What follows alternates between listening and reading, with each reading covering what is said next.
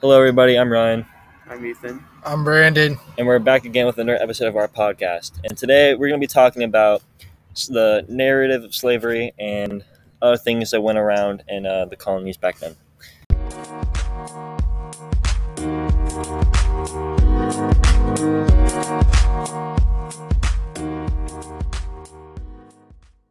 And to uh, start things off, we're going to ask for our first segment, we're going to ask each other questions. First question I have for you, Ethan, is uh, we often have a very narrow look at African history, and we usually think of African history as rooted in slavery and civil rights. Um, what have you learned that kind of goes against the grain of that? So one thing I've learned outside of those narratives is that, like, just in the history of like African Americans, is that the continent itself is a lot larger than people think. Because you can actually combine the entirety of the U.S., China, India, Europe, and Japan into Africa. Wow. And then inside of those narratives, I also have that interracial marriage was banned in 1664 and then lifted in 1967. And because it was outlawed for so long, someone had to like go against it, take action against it. So that's what happened. So, and then it got lifted because of that. And while it was outlawed, if you did do interracial marriage, you could have gotten exiled, enslaved, or imprisoned. Alright, and then I have the same question for you. So, what are some things that you've learned inside of the narratives of slavery and civil rights in African American history, and an example of one from outside? Uh, when it comes to outside the narrative, um, we learned about how in Africa everything wasn't like so much better than it was in America because there were still still um, civil rights problems going on in Africa, and um, so basically slavery's just been around for like ever. Like pretty much every place you can find slavery, even even their own country. So we kind of learned that, and when it comes to like inside the narrative about slavery. Um, when you come to think about it, African Americans have brought so much culture to America through slavery, and the fact that they pretty much just like just changed America and just brought so many different aspects of their culture and whatnot into America, and just blossomed into something completely different. And honestly, it's probably for the better.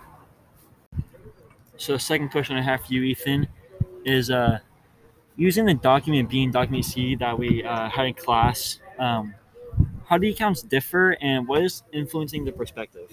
All right. So first of all, they both had very different recording scenarios. So the first interview, document B, was done in 1937 by a white interviewer, and was most likely transcribed by someone who wasn't accustomed to the accent and slang used by the interviewee because of how the transcription looked.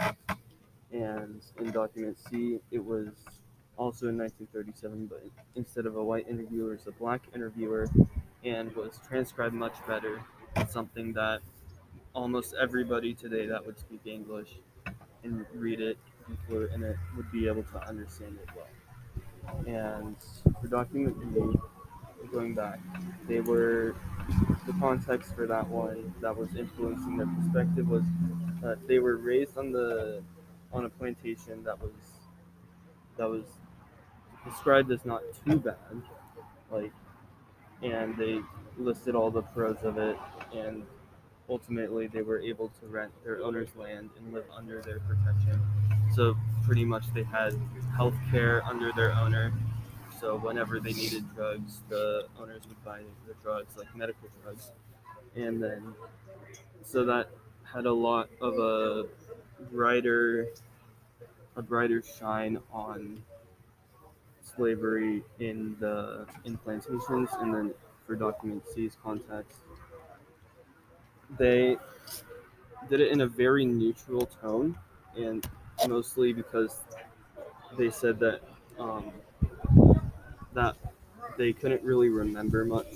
So but what he did say was that there was a lot of conflict in his area between the the slaves and the and the free people there. And that's all I have for that. All right. Um, so my answer to that one would be uh, in document C. Um, they really seem to focus on the fact that there was a big old um, there's a conflict between all the people involved, like the black people, the white people, and the people uh, visiting the island. Um, also gave a negative um, negative uh, light on slavery because there's a lot of tensions running between all the people. And when it comes to their influence on that one, probably to say the fact that um, ugh, let's see the influence. Hmm. The influence for document C would probably be just their experience with slavery itself, and the fact that how their life went is how they think slavery went. And honestly, document C is probably a more accurate answer to slavery than most other um, than document B, especially because in document B, um, document B, the uh, person talks about how slavery wasn't that bad, and like the black people were better off as slaves because everything was provided by them, and their inspiration for that or their influence towards that just came from the fact that they grew up on a plantation where the owner, the owners were actually nice, or at least somewhat nice, like nicer than most other owners, and the fact that they got them clothes, food, medicine, other stuff like that, as long as they kept working. And another influence of that could have been the fact that the inter- the interview was white. That also could have been a uh, influence, but mainly just the fact that their experience with slavery was a lot better than most of the people's. All right, and then one final question for each of us, and we'll start with you. Does the way that someone sounds impact the way that you think about them? Um, honestly, kinda. Um, if someone talks a specific way, then you can kind of tell where they came from and probably what their culture is. You can also just get a feel on how educated they are, and um, because like if somebody talks really loose or really um talks talk doesn't really pronounce their words or uses like shorter versions or different versions of words, you can kind of tell that maybe they weren't as educated or they're not formal. Um, it's just language itself is a very big tool to tell how um, a person was raised or where somebody came from. And you can really figure out a person just by the way they talk, or the way they write, or anything like that. So yeah, I think I think uh, I think the way somebody sounds or talks um, impacts the way I think about someone. Uh, what about you, Ethan? So, the way someone sounds definitely has an impact on what I think about them going forward. So, like for example, they could have um, an accent from somewhere in Europe, like say Germany. They'd have like a heavy German accent. Then I know they'd be from Germany, for example. So it helps me find where they're from, and then that's just like the accent, the way they speak. But then, like the slang that they use, for example, could help even further um, tell me what they what they're interested in and what they like their influences, what they've been around, with how they um, how they prescribe certain things. Okay, so Brandon, I'm going to ask you a couple of questions. Uh, the All first right. question I have to ask you is: We often have a very narrow look at African American history. We usually think of American African history, American African, sorry, African American history as rooted in slavery and civil rights. Um, how about you go ahead and share one new thing they learned about the inside of those narratives and the outside of those narratives? So this week I've learned that everything isn't as the sentence is being. Like you got to think there's everyone's different perspectives and everyone has their own opinion on the situation. Like think if you were in the South like back then, but then it wasn't bad, which is understandable. But like to the North it is, and like I feel like it is. But I just try to realize other people got like different perspectives and opinions on the situation. Really, that's Yeah. something I've learned. That's true. That's true. Um, okay. So, second question I'm going to ask you Uh, is um, so while using document B and document C, uh, how do the accounts differ, and what is influencing their perspective? Um, I feel like they do. I feel like they do like change the perspective. It's just like judge. I feel like it's like judging someone, but like, but for talking, if that makes sense. Like, no matter how like people's like tone or perspective is, you're gonna judge them even if you like want to or not on the situation. So I feel like no matter what, you're still gonna end up judging somebody, even if you're not like trying to or intending to.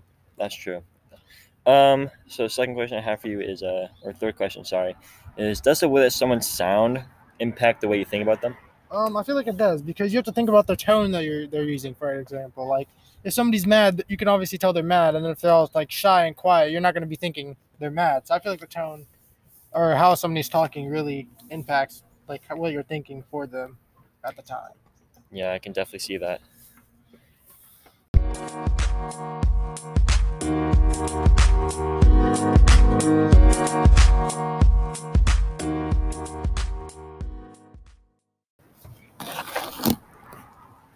And this brings us to our second segment, which consists of a discussion of um, three or two questions, sorry, that we have um, here today. So um, I'll just say the first question. The first question was, uh, where do we see the most inspirational acts of resistance, and what was most inspirational to us? And I'll start off by saying. Um, I think one of the most um, inspirational acts of resistance was the Haitian Revolt because they just completely just just completely just flipped everything around and they used their power to just completely overthrow the white people and to completely make the country their own. And it really showed like how if they unified and if they really work together, then they can really just create something great. And that's just a prime example of that. And the country's still going on today. So obviously it lasted, and I think that's just pretty inspirational to me because, you know, you don't really see anything like that too often anymore, and I just think that it's a great lesson to be learned by anybody that who wants to like learn about leadership and teamwork and whatnot. What Alright, so I guess I'll also start with my first, which was the the large march of slaves down to the fort in Florida. So basically, there was this fort fort fort in Florida that um that I think the was occupied by Spain at the time that slaves could come to and be considered free there. So what happened was in somewhere in a colony there was a group of slaves that decided to to organize, plan, and revolt against their slave owners, and then march all the way down to Florida to the fort. And as they did that, they gathered more and more slaves, up to like over a hundred. Then, but sadly, they did not make it. But it was still something very inspirational to me. And that brings us to the second question, second and final question. Um, how is humanity taken back by those acts of resistance? And when it comes to the Haitian Revolt, I think after this happened, everybody sort of, everybody sort of saw that, that the power of a unified source of people, such as Black people, which is very, which in pretty much every place of the world or place of slavery, they severely outnumbered the white people. So I guess they kind of realized that hey, these people can band together and they just wipe us out. So I feel like that just kind of scared pretty much everybody, and I think it would probably make um, the law stricter to kind of keep them more uh, away from each other and more, and don't let them have the chance to unify like they did in uh, Haiti. So the aftermath of my example that I liked, which was the slave march down to Florida, since it ended with them getting caught, the U.S. ended up passing new laws that prevented this from happening, put it put harsher and harsher punishments on, but people still tried to resist and move down to that fort, but oftentimes it was unsuccessful, and the punishments were far more were very severe for it. Um, so, uh, question I have for you right now is um, when do you see the most inspirational acts of resistance, and what was the most inspirational to you? To me, I feel like it was the Rosa Park bus incident because even though there was other people that did it before her and necessarily have done the same thing, I feel like hers, like since it was told more and it was the one that got out there, it made a real big difference and made other people think and maybe like started the movement more and get more other people involved. All right. Uh, last question to cap off segment two is uh, how is humanity taken back by those action by those acts of resistance? Um, I feel like it was taken back because that's when people started rioting and protesting the buses, which led to maybe protesting more things and more things, and eventually they finally got what they wanted. And it could have been from all that, it could have been from something else, but to me, I feel like it could have been started there. Yeah, it's definitely true.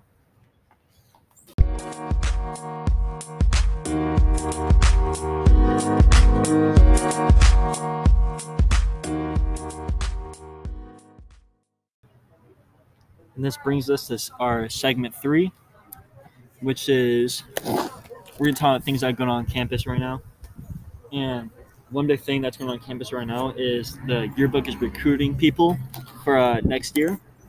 Um, so basically, yearbook's just sending out sending out packets or forms to everybody who um, either is recommended or um, the advisor thinks that would be a good fit, or if you really want to, you can go to the office or Miss Wycamp's room to go pick out a form yourself if you're interested in yearbook. Um, I feel like yearbook's a pretty good place, or pretty uh pretty fun. I'm a part of yearbook myself, and I think that's a pretty fun activity to be a part of because you get to put you get to make the yearbook itself. People are gonna have like in their shelves, or they're gonna have this book for over 30 years of their life and they're gonna look back at it and think like hey i remember this. And you did that. And not only that is uh, um, being a part of yearbook or at least consistently being a part of yearbook um, looks good on college resume because it shows you're committed to something. And also looks good on a, uh, a job resume because the way um, yearbook's um, structured it's kind of like a job itself there's like different roles each person plays with like person above you and uh, yearbook's a year-long class, and it obviously starts next year. And if you want more info, you can talk to any of the staff members or Miss Wycamp herself, which is the advisor, or you can go to woodcreekyearbook.com and find more info there. All right.